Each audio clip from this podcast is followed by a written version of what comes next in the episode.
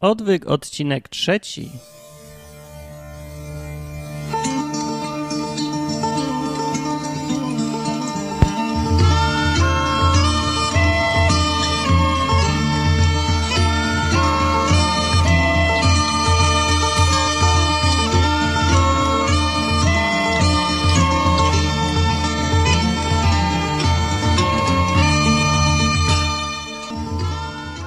Dzień dobry, o poranku. E, dzisiaj jest, co dzisiaj jest? Środa, 18 czerwca 2008. Ha! Ostatni odcinek tej wiosny, zdaje się, o ile się nie mylę, o ile dobrze liczę. Mniej więcej, plus minus. No i na tę okoliczność dzisiaj taki dziwny temat, inny trochę, taki trochę odstaje od ogólnego, mm, ja wiem czego, sposobu, nie, od ogólnej tematyki nie, właśnie to nie odstaje. Właśnie to jest bardzo na temat. Dobrze, wszystko w porządku, dobrze, nieważne. E, trochę mnie jakiś katar, jak, jakiś taki z nie wiadomo skąd się przyplątał, zupełnie tymczasowy, taki, taki przejściowy, przelotny katar, jak burze na wiosnę. Zaraz zniknie, pewnie już wieczorem go nie będzie. No ale teraz taki jakiś jest, yy, no i głos mi się trochę zmienił, ale dobrze, wróćmy do tematu, którego jeszcze nie zacząłem. Zacznijmy temat, dobrze. Jeszcze powiem wstęp, że słuchacie odwyku. Jedynego w Polsce chyba. Nie, dobrze, na pewno jedynego podcastu, który mówi na temat Biblii, Boga, wiary, religii, kościołów i takich rzeczy. Jedynego, który nie jest prowadzony przez urzędnika kościelnego. O, tak powiem, z grubsza. No, do urzędników kościelnych zaliczamy księży, pastorów, rabinów, imamów i, i nie wiem kto tam jest w hinduizmie czy czymś tam. Kto tam jest? Guru może, no. A ja jestem zwykły człowiek i też mogę mówić na ten temat, dlatego ktoś mnie słucha pewnie, bo, bo, bo urzędników już mamy trochę powoli dość chyba. Wszelkich yy, wyznań, nie? No, że męczący są, męczący. Dobrze, ale e, wróćmy do rzeczy, do rzeczy. Dzisiaj tematem jest wiara. E, nie zrobił się efekt. Wiara, wiara. Wiem, to jest taki dziwaczny temat, bo strasznie rozmemłany. Taki, jak ktoś do mnie mówi, że będzie teraz o wierze gadał, no to ja się nastawiam na godzinę snu. E, przerywanego jakimiś głośniejszymi nie wiem, oklaskami z sali czy coś.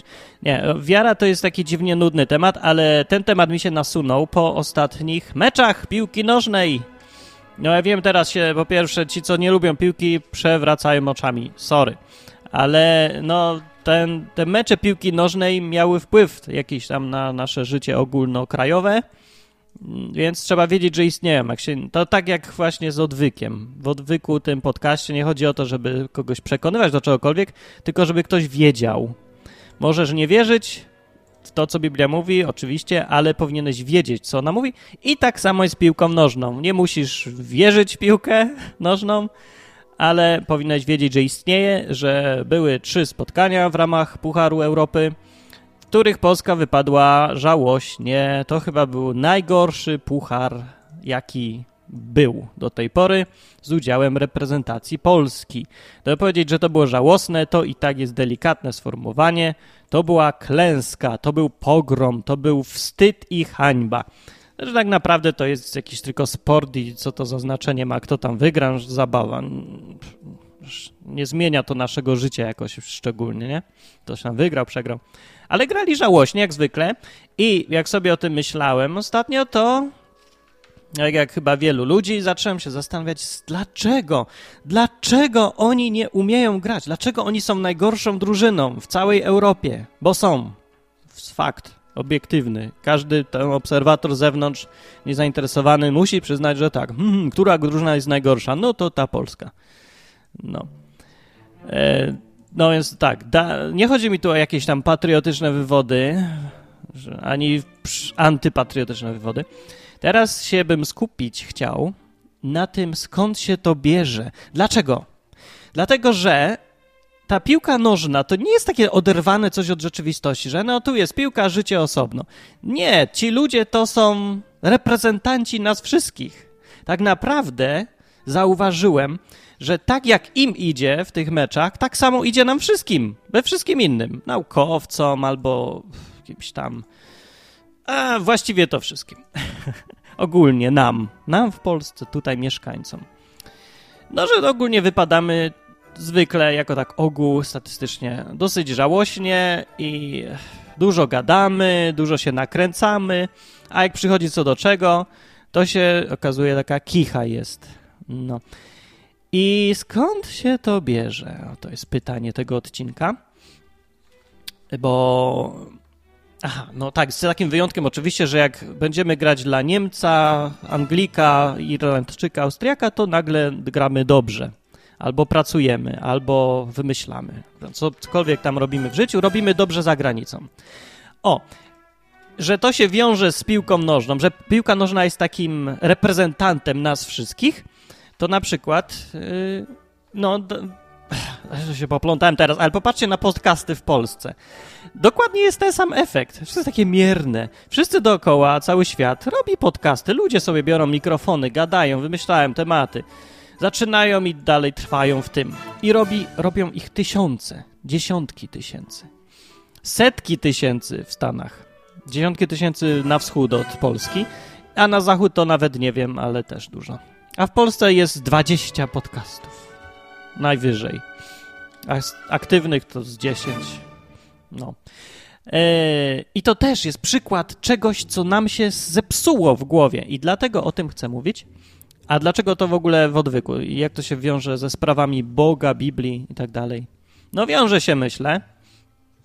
Wiąże się, bo myślę, że tutaj główną przyczyną jest brak motywacji Albo mówiąc tak jeszcze inaczej, to jest brak wiary. Wiary nie ma w narodzie. W narodzie nie ma wiary. O.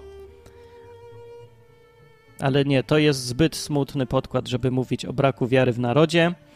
O, o smutnych rzeczach należy mówić w, weselszy znacznie sposób, więc ostatni wypróbowany podkład puszczam teraz. Nie przestraszcie się.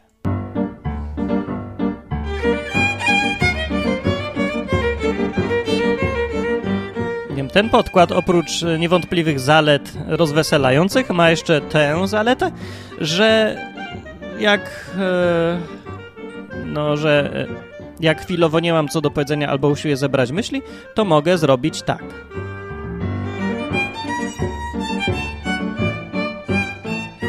I potem znowu przyciszyć wrócić do tematu, co będę robił pewnie namiętnie w tym odcinku, bo to jest taki trochę improwizowany ale będzie z Biblii dużo. Wracając do tematu wiara.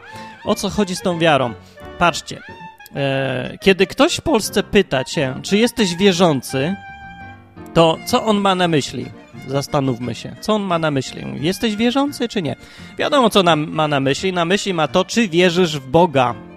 A mówiąc, co wierzysz w Boga, co ma na myśli? Ma na myśli, czy wierzysz, że Bóg istnieje. Co jest głupim pytaniem w ogóle, żeby pytać o takie rzeczy, no bo właściwie e, sama odpowiedź, uzyskanie odpowiedzi na pytanie, czy wierzysz, że Bóg istnieje, to jeszcze nic nikomu nie mówi w ogóle. No to co, że wierzę, że Bóg istnieje? Biblia mówi, że demony wierzą, że Bóg istnieje i w związku z tym się boją, drżą ze strachu. No to, że ktoś powie, że jestem wierzący, stawia go więc na równi z demonami na razie, i nic więcej, właściwie. Niczego to zupełnie nie zmienia. To, że wierzysz, no taki podział społeczeństwa. No popatrzcie, jeżeli podzielimy sobie ludzi na, w Polsce na wierzących i niewierzących, yy, to mamy niewierzących, którzy nie wierząc nawet, że Bóg istnieje, no, no pójdą tam, gdzie pójdą. To co ja tutaj wam będę ściemniał. Według Biblii pójdą w dół daleko i będzie im gorąco przez wieczność, co nie jest optymistyczne. Ale teraz, jeżeli zapytamy tę tą drugą grupę wierzących, czy wierzycie w Boga, oni powiedzą tak, a rozumieją przez to, że wierzymy, że Bóg istnieje, to na razie są na równi z demonami, którzy też wierzą, że Bóg istnieje i też im to nic nie pomoże i trafią dokładnie do tego samego miejsca. Więc to nie jest żaden w ogóle podział. Jeszcze. Trzeba zapytać inaczej. I tutaj mamy definicję, co to jest wiara i jak się to ma z piłką nożną, co to ma wspólnego. No bo ma, ma. I to jest ten moment, w którym zebra, zbiorę myśli.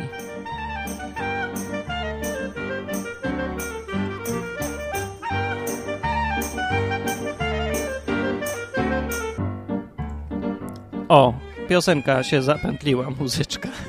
Akurat trafiłem na to miejsce. E, wierzyć w Boga.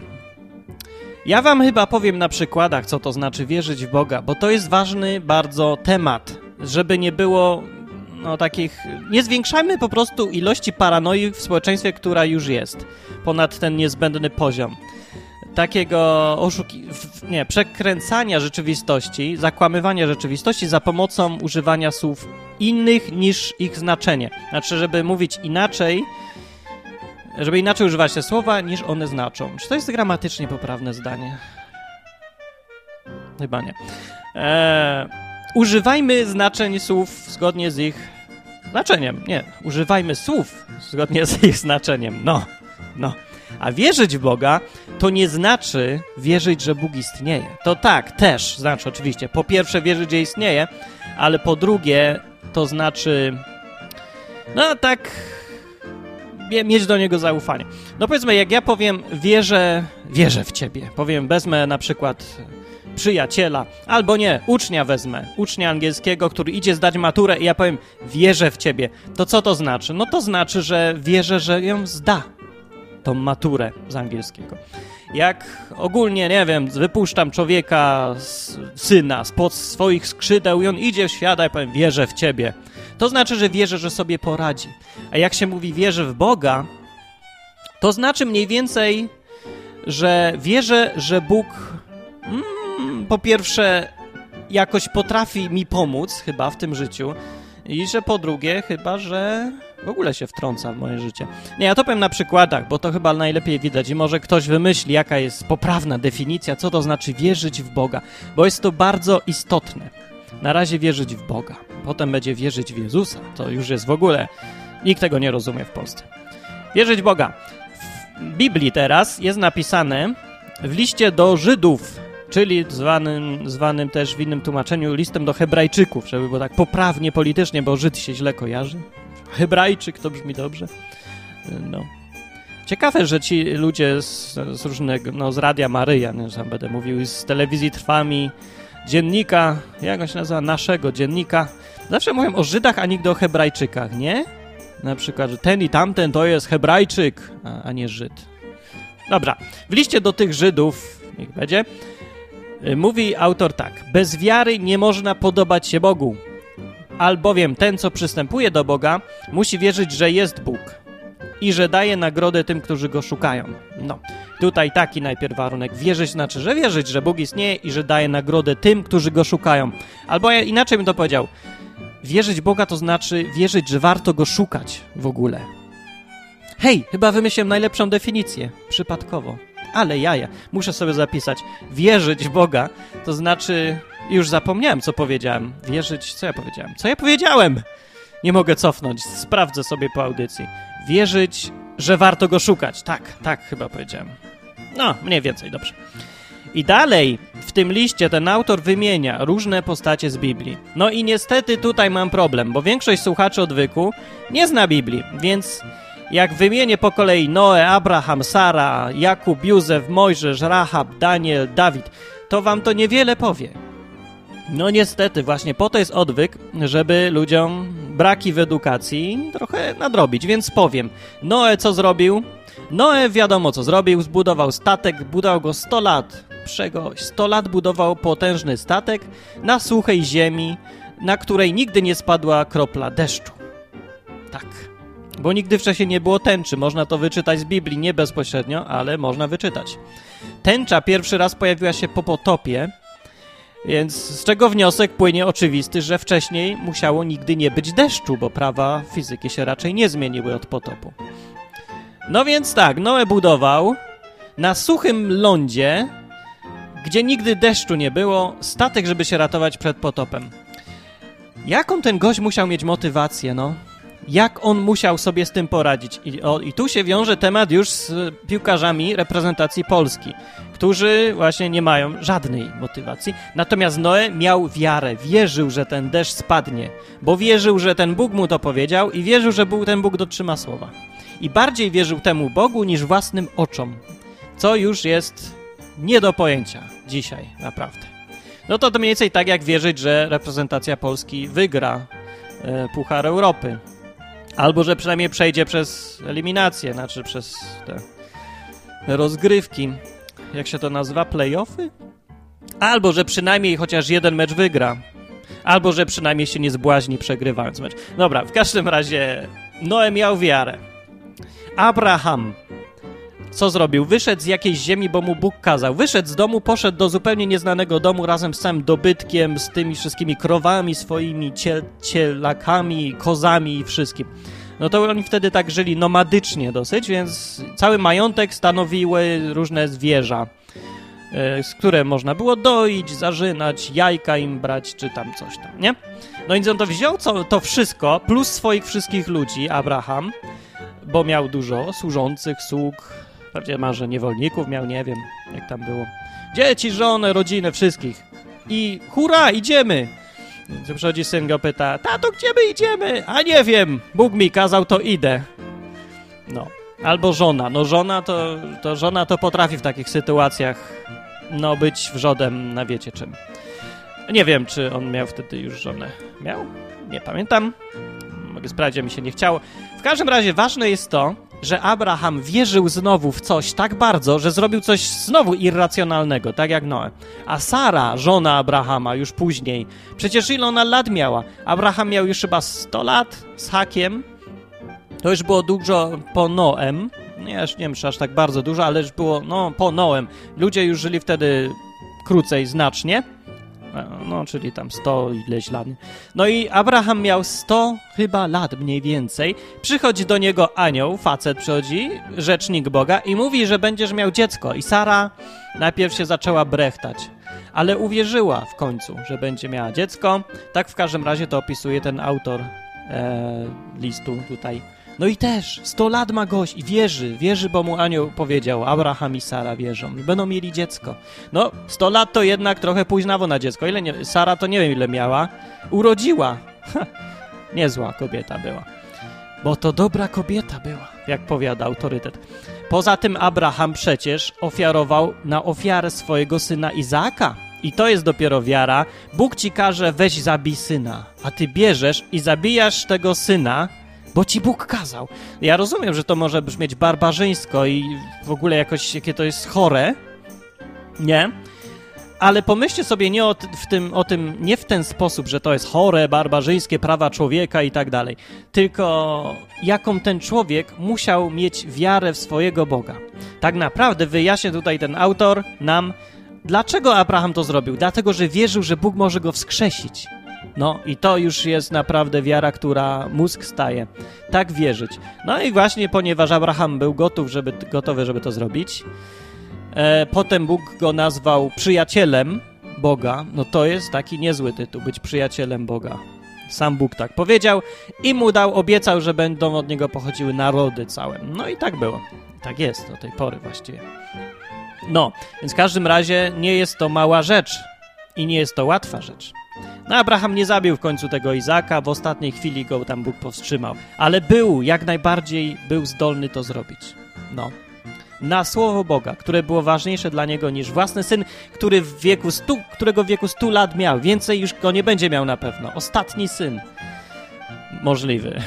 No tak myślał wtedy. No, to jest wiara.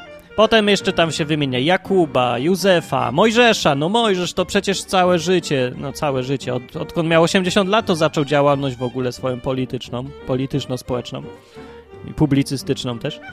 No i e, co? No miał wiarę? No miał wiarę. Jak ktoś nie wie, no nie będę tłumaczył o wszystkim, o, o tym, co Mojżesz robił. Jak ktoś nie wie, to niech albo przeczyta Biblię, albo zobaczy film, jeden z wielu filmów o Mojżeszu, przez książę Egiptu. No i jeszcze Rahab była. Rahab to jest ciekawy, ciekawa taki epizod ciekawy. Ona to była taka, o jak to powiedzieć, żeby wulgarnie nie zabrzmiało, prostytutka, powiem. Prostytutka była to najstarszy zawód świata, prawda? I mieszkała gdzieś w kraju, jednym z krajów, które Izrael podbijał, jak już wyszli z Egiptu. E, I to był jeden z tych krajów, którego, który Bóg kazał wyrżnąć, że tak powiem wysiekać, wszystkich zabić do nogi. O, jak leci, po prostu wszystkich pozabijać w tym kraju, zrównać wszystko z ziemią i zacząć tam mieszkać. E, no, bo dość, Bóg miał dość po prostu tego, co się tam działo w tym kraju. To nie były jakieś wspaniałe, cudowne kraje z szczęśliwymi, wspaniałymi ludźmi, którzy nic złego nie robią i nagle zły Bóg ich kazał pozabijać. No nie. Bóg się wkurzył, miał ich dość. Po wielu próbach, najprawdopodobniej ostrzegania ich, bo tak to zwykle bywało na historię patrząc. W każdym razie te wszystkie narody Bóg skazał za to, co robiły, na wyginięcie. Rahab była, była obywatelką tego kraju i przychodzą raz do niej szpiedzy Izraela, którego się tam bali wszyscy. Czekali tylko, że kiedy Izrael przyjdzie, no i wiedzieli, że litości nie będzie. No i byli wrogo nastawieni. Przychodzi, przychodzą do tej prostytutki szpiedzy, których gonią, bo ich nakryli, zauważyli śpie, szpiedzy, szpiedzy. No i... a ona ich schowała. Dlaczego to zrobiła? Zamiast ich wydać na śmierć po prostu tym, co ich szukali, postawiła się swojemu własnemu krajowi, narażając się na śmierć przecież z ręki wrogów. Schowała wrogów. Dlaczego? No jedynym wytłumaczeniem jest to, że wierzyła, że ten Bóg, tamten ich Bóg, jest silniejszy niż nasz, że On ma rację. No bo innego wytłumaczenia to tutaj nie ma. I tak to tłumaczy też autor tego listu. I tak to w sumie wszyscy tłumaczą autorzy Biblii. No, Rahab. No i ona jedna przeżyła rzeczywiście, dzięki temu właśnie, że tak zrobiła, że uwierzyła w tego Boga i ze względu na niego pomogła swoim wrogom. No i co, przeszła na, znaczy zamieszkała w Izraelu i tak dalej. A to też dobry przykład jest na to, jak, jak wygląda w praktyce to, że ktoś ma wiarę. O! I to było na temat na razie wiary. Przykłady z Biblii były.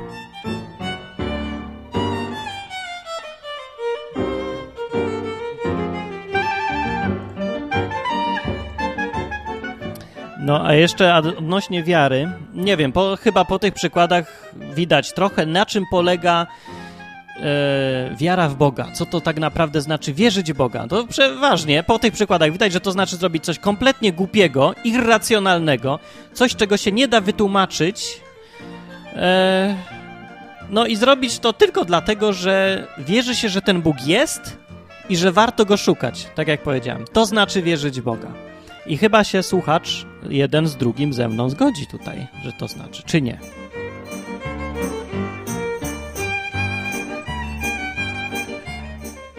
Jeszcze wam jeden przykład dam. Tu przeczytam taki większy kawałek i to już będzie jasne, jak wygląda tak naprawdę wiara w Boga i czym się różni człowiek wierzący od niewierzącego, ale w, nie w takiej polskiej definicji, tylko w takiej biblijnej. O, Dobra, dobry podkład do tego będzie. O, dobry będzie. Tak czuję, to tak głośniej troszkę. Dobrze.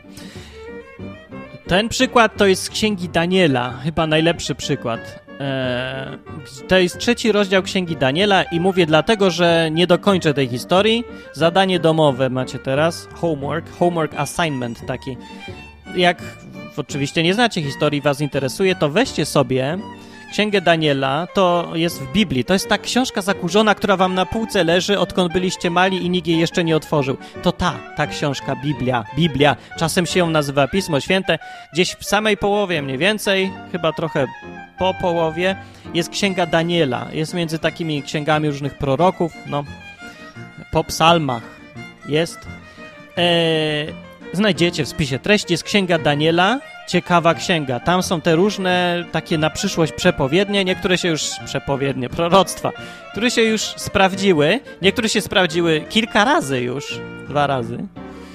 E, a niektóre się dopiero spełnią, więc to taki motywacja dodatkowa, żeby sobie, sobie ją otworzyć i przeczytać. I nie jest długa. E, Daniel tam, tam różne rzeczy zapisał, którym jakiś anioł powiedział. No i one się sprawdziły. I to jest... No, to jest no to jest... no, co to jest? To jest coś, co sprawia, że warto się zapoznać z tym, bo to nie są takie wyciągnięte znikąd, tylko jakieś tam przepowiednie wróżki z, no, z firmy wróżbiarskiej, która odpowiada na telefon 0700 ileś tam dalej. Nie, to się sprawdziło, więc można czytać. Dobra. Ja się pogubiłem znowu. Na żywo podcast, odwyk, tylko odwyk. Przeczytam ten fragment. Y, było to w czasach, kiedy Izraela nie było, y, bo był w niewoli w Babilonie. Król Nabu Nebukadnezar, którego możecie znać z Matrixa, prawda? E, król Nebukadnezar, król Babilonii, wtedy, no miał takie czasem odchyły. On był wtedy pierwszym takim, pierwszym chyba i królem, który nad aż taką ilością ludów panował, albo jednym, no nie wiem, tam byli, były różne imperia wcześniej. On miał olbrzymie, bardzo duże imperium babilońskie, podbił, no, większość Azji. Tyle powiem.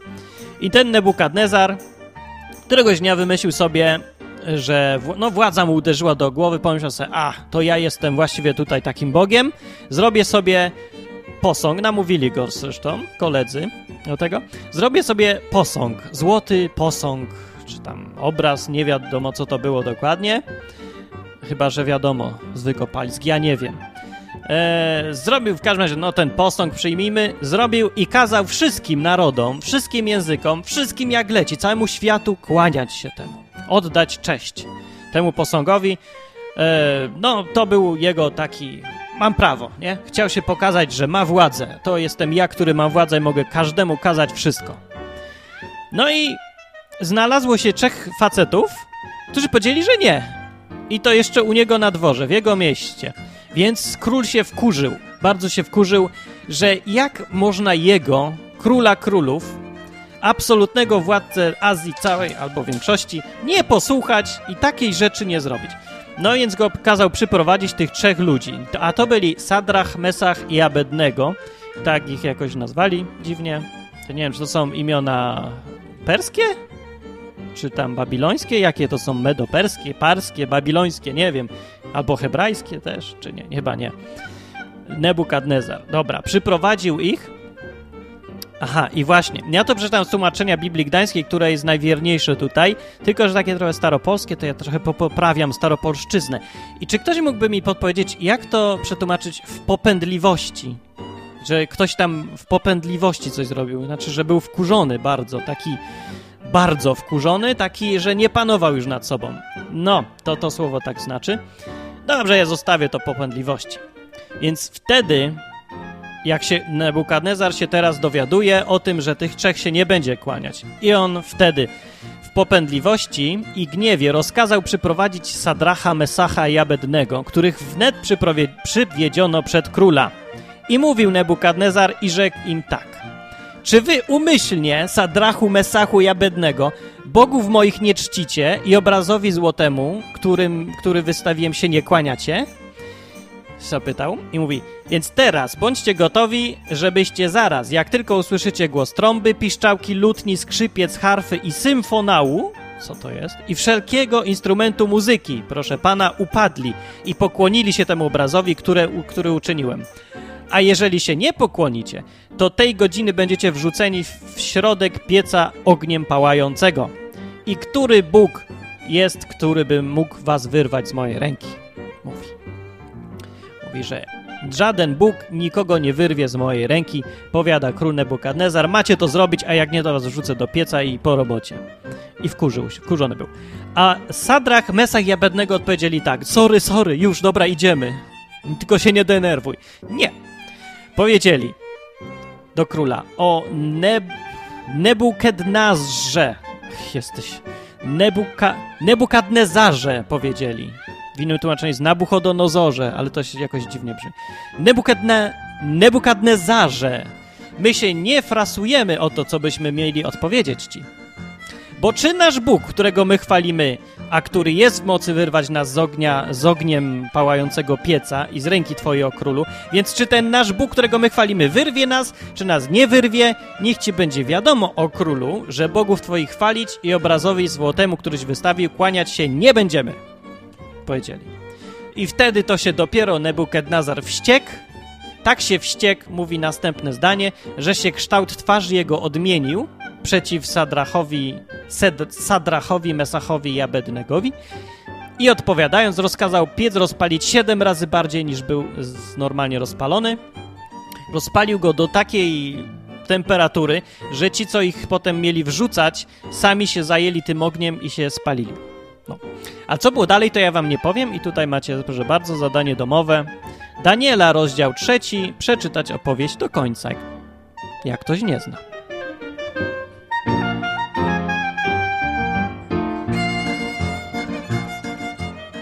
No, jak dla mnie to jest ostateczne e, sprawdzenie, czy ktoś tak naprawdę wierzy, czy nie, kiedy stawia w swoje życie, e, no właśnie tylko po to, żeby pokazać, że się wierzy. No to była taka dziwna sytuacja, bo w, my współcześni ludzie mamy jakoś tak zakodowane w głowie, że takie małe rzeczy, no sam pokłonić się, co to za znaczenie ma, że to nie ma żadnego znaczenia, że życie jest najważniejsze. I my byśmy pewnie się pokłonili, tak jak zresztą wszyscy inni zrobili. No nie wiem, ile tam ludzi w Imperium mieszkało. Milion? Więcej? Parę milionów? Wszyscy się pokłonili, nikt nie miał żadnych tam wstrętów, nie czynił. Tylko tych trzech Żydów, tylko oni stwierdzili, że to nie jest wcale tak mała rzecz, że warto narazić swoje własne życie, że ważniejsze dla nich jest być wiernym swojemu Bogu, niż e, zachować życie, niż się uratować. A przecież ktoś by tam przyszedł, argumentował, że dobra, teraz się pokłonicie, zrobicie jedną tam małą rzecz, ale za to będziecie żyć i potem będziecie mieli całe życie, żeby chwalić Boga, żeby mu ofiary składać, żeby jeszcze innych tam zwerbować na wiarę, czy tam jak się to nazywa, ewangelizować. A oni powiedzieli nie, my tego nie zrobimy. I to się nazywa, proszę pana, wiara.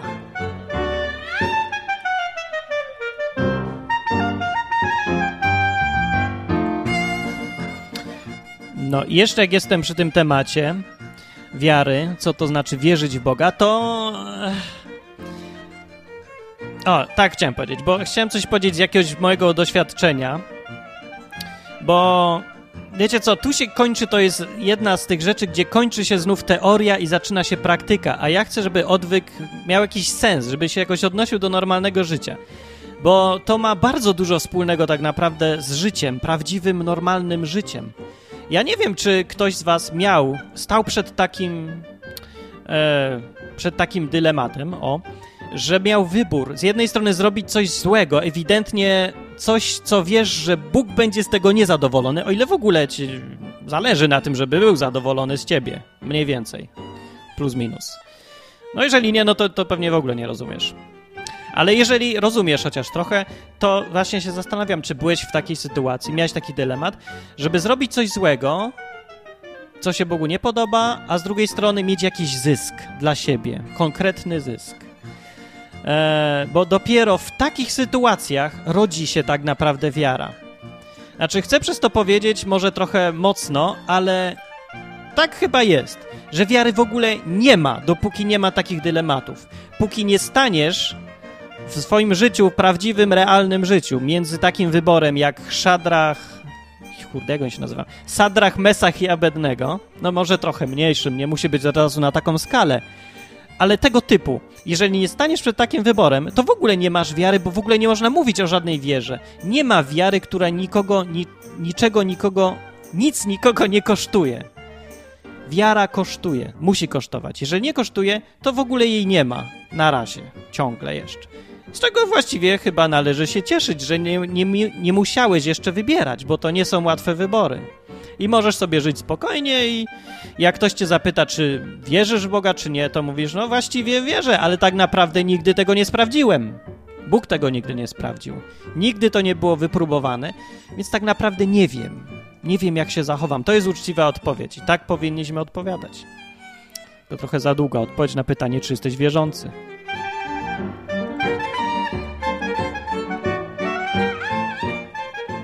Nie wiem, czy wiecie, no jak nie wiecie, to już się teraz dowiecie. Kiedyś miałem taki epizod w życiu, e, że wziąłem sobie motorower Simpson S51 Enduro e, o pojemności 50 cm sześciennych e, z brudzącą się co chwilę świecą i o mocy 2,7 konia mechanicznego, olbrzymia moc, 2,5 konia ponad mnie ciągnęło. No, wziąłem ten e, motorower i pojechałem w podróż taką podróż. Po, po, pojechałem z Krakowa nad morze, przez całą Polskę, sam. Bez jakichś tam większych przygotowań, właściwie bez jakiejś asekuracji, bez ubezpieczenia. Pojechałem sam. Ja, skuter, plecak, namiot i Bóg. Ten ostatni element był ważny bardzo w tym wypadku. I dlaczego to zrobiłem? Właśnie chyba moją motywacją główną było to, o czym mówię w tym odcinku. że wiara nie istnieje, dopóki się jej nie wypróbuje w praktyce. Dopóki się nie podejmie decyzji, to ta decyzja nie jest podjęta i ta wiara się nie okazuje w ogóle, nie staje się żywa. Zostaje tylko teorią. A ja wtedy chciałem w praktyce sam siebie wypróbować. No i dlatego tak pojechałem.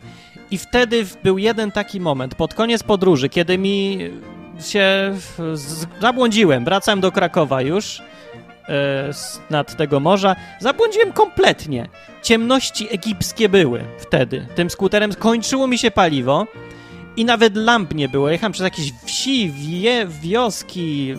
Co to tam w ogóle było? Ja nie wiem. Lasy były.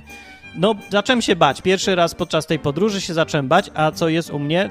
No trudne, bo e, lubię, znaczy jakoś tak się nie przejmuję po prostu takimi rzeczami, bo się zacząłem bać, bo tam były lasy i mi się wydawało, że tam wilki są, to dlatego. No dobra, mniejsza z tym. W każdym razie skończyło mi się nagle paliwo. Ciemności były egipskie takie, że nie widziałem nic. Gdzie jest góra, a gdzie dół. W ogóle. Nie widziałem nigdy w życiu, żeby mogło być tak ciemno na świecie, bo zawsze są albo księżyc, gwiazdy, albo latarnie gdzieś, albo światła miasta rozproszone. A tam nie było nic. Tam była kompletna ciemność. Paliwa nie ma, nic nie ma.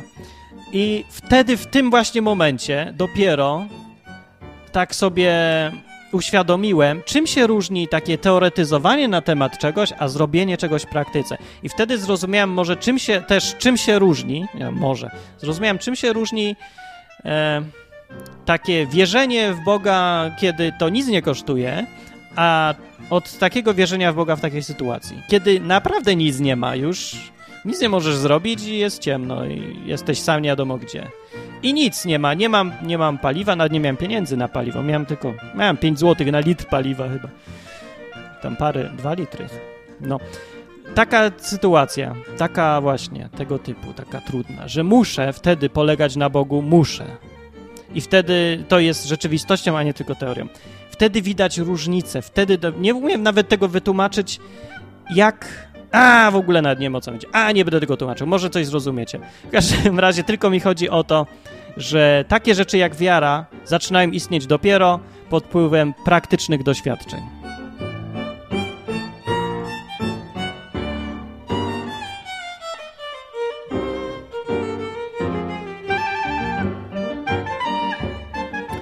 A jeszcze miałem nadmienić, co to, dobra, wiemy już, załóżmy, co to znaczy wierzyć w Boga. No wiemy, robić coś irracjonalnego e, ze względu na Boga. Koniec.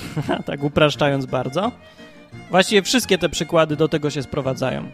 A, zauważcie, że nie ma nigdzie w całej Biblii przykładu kogoś, kto e, wierzył w Boga, nigdy nie jest brany jako przykład ktoś, kto wierzył w Boga, ale nic nie zrobił w związku z tym. Znaczy wierzył sobie, bo mówił, że wierzy i tyle.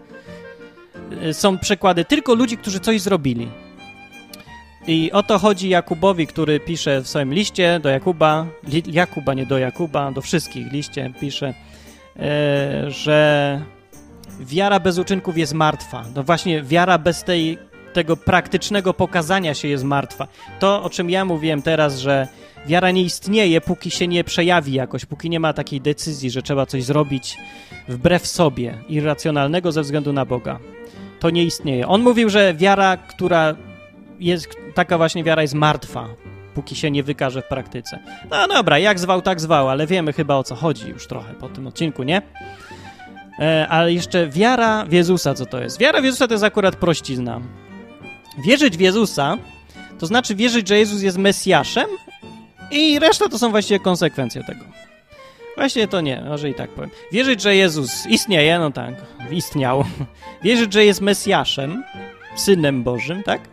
Wierzyć, że zmartwychwstał i uznać Go za swojego Pana. To jest wierzyć w Jezusa i to jest też definicja tego, co to znaczy być chrześcijaninem właściwie.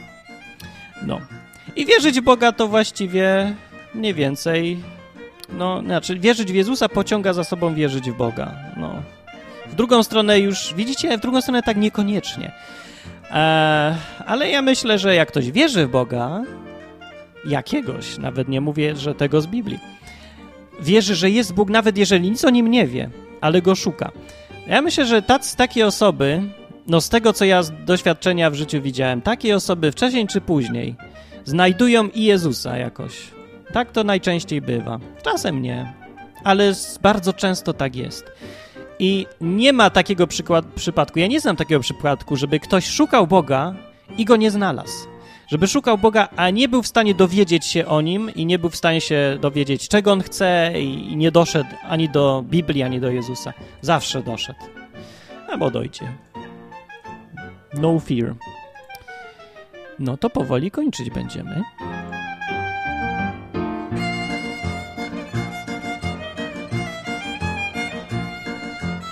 Jeszcze ostatni fragment z Biblii, cytat, od którego pewnie jak ktoś zna Biblię, to się spodziewajcie, że od tego zacznę. Wcale nie, haha, ale na tym zakończę. Tylko w tłumaczeniu Biblii Gdańskiej, bo to jest lepiej to napisane znów. Tylko staropolszczyzna niestety, sorry. E, jedenasty rozdział listu do tych Żydów właśnie mówi tak. Wiara jest gruntem tych rzeczy, których się spodziewamy i dowodem rzeczy niewidzialnych. To jest taka definicja. Co to jest wiara? Wiara jest podstawą rzeczy, których się spodziewamy, gruntem tych rzeczy, fundamentem i jest dowodem rzeczy niewidzialnych. No, to ciekawa definicja. I później dalej jest napisane o wiarą rozumiemy, że świat jest sprawiony Słowem Bożym, tak, że rzeczy, które widzimy, nie stały się z rzeczy widzialnych, ale z niczego. Ja wiem, to pisał Paweł prawdopodobnie, apostoł, i on, on miał takie tendencje do strasznego komplikowania spraw, takim pisał złożonym językiem, kwiecistym no, uczony człowiek taki był. E, no w każdym razie chodzi o to, że właśnie to jest, to wiara jest tym czymś, co sprawia, że dostrzegamy, że to wszystko, co jest dookoła nas stworzone, powstały z czegoś niematerialnego.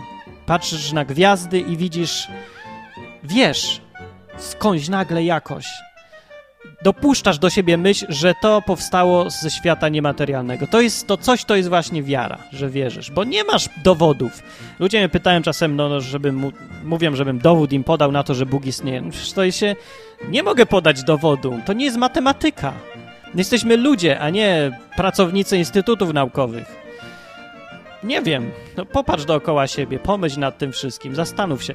To nie jest przypadek, że większość wielkich ludzi, znaczy takich naukowców znanych, wynalazców, była wierząca, nawet jeżeli nie konkretyzowała swoich, e, swojej wiary, nie mówiła, że to jest ten i ten Bóg, że z tej i tej księgi, tej i tej religii, to wiedziała, że gdzieś jest ktoś taki, kto tym wszystkim kieruje. Albo przynajmniej zastanawiała się nad tym, polemizowała z tą myślą większość takich ludzi. No. To nie jest też, to nie jest przypadek. Rozumem się dochodzi do tego, że Bóg istnieje. Ten, kto mówi, że Bóg nie istnieje, to nie jest jakiś e, niewierzący. To jest po prostu człowiek, który nie przemyślał dobrze sprawy. No. Problem jest, nie jest taki, czy Bóg istnieje. Problem jest taki, czy chcesz go w ogóle szukać. Czy dajesz mu prawo do siebie, czy w ogóle warto go znać, i przede wszystkim jaki on jest i czego on od nas chce. To jest tak naprawdę pytanie, na którym można by tutaj właściwie zakończyć ten odcinek i tylko jeszcze na koniec powiem, co to ma wspólnego z piłkarzami. Tylko sobie na boczku odkaszlę.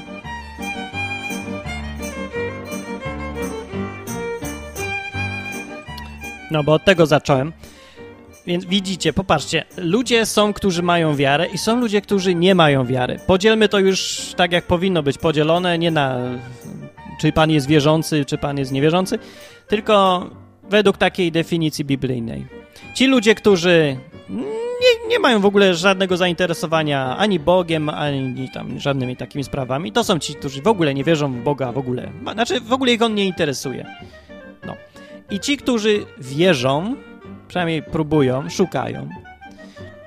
Jedni i drudzy. Jaka jest w praktyce między nimi różnica? Czy widać po nich to, że jedni mają jakieś zasady, a inni nie? Że jed, dla jednych najważniejsza jest tylko własna korzyść, a dla innych są rzeczy, dla których własną korzyść potrafią poświęcić, bo wierzyć w Boga według tej definicji oznacza być w stanie poświęcić własną korzyść dla czegoś czego się nie da udowodnić, czegoś irracjonalnego.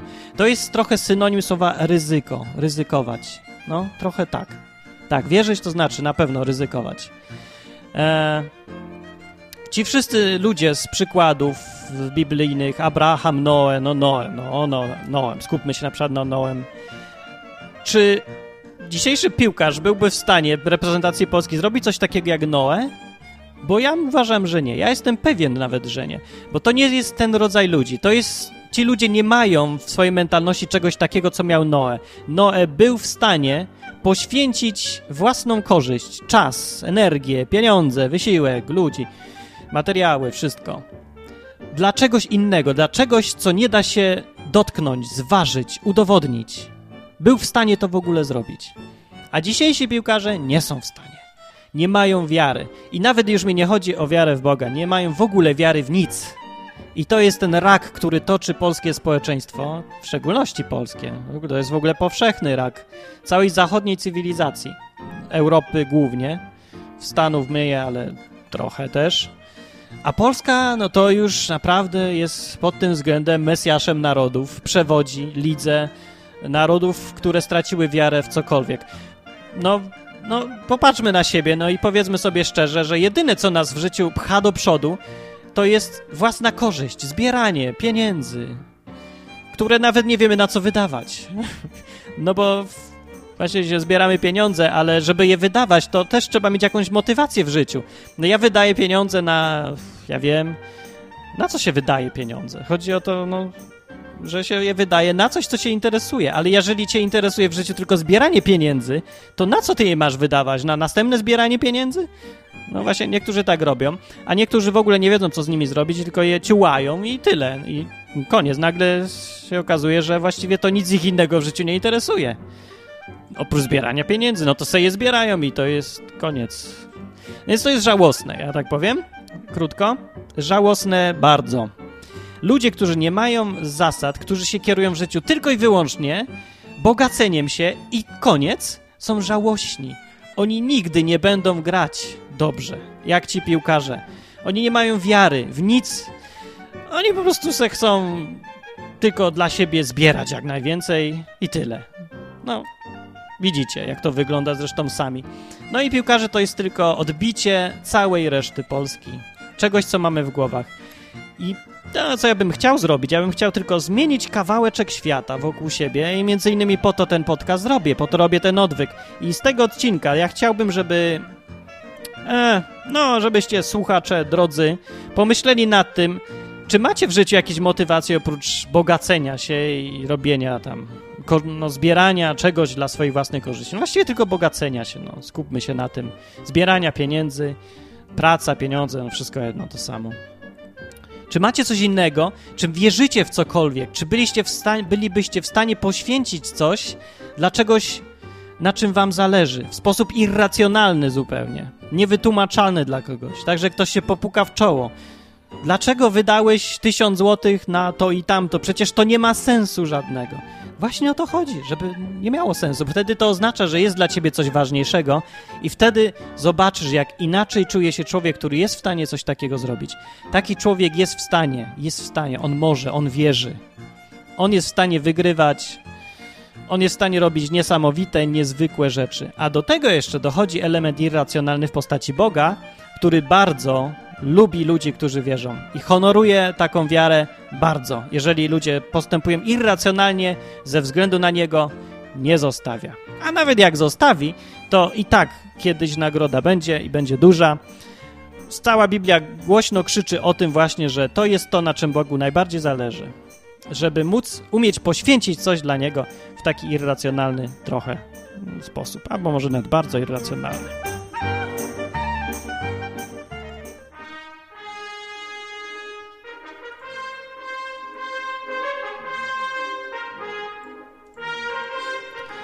Dobrze, zaczęła się e, ostateczna piosenka tego odcinka. Oj, za długo mówiłem strasznie. Nie wiem, czy nawet sensownie do końca.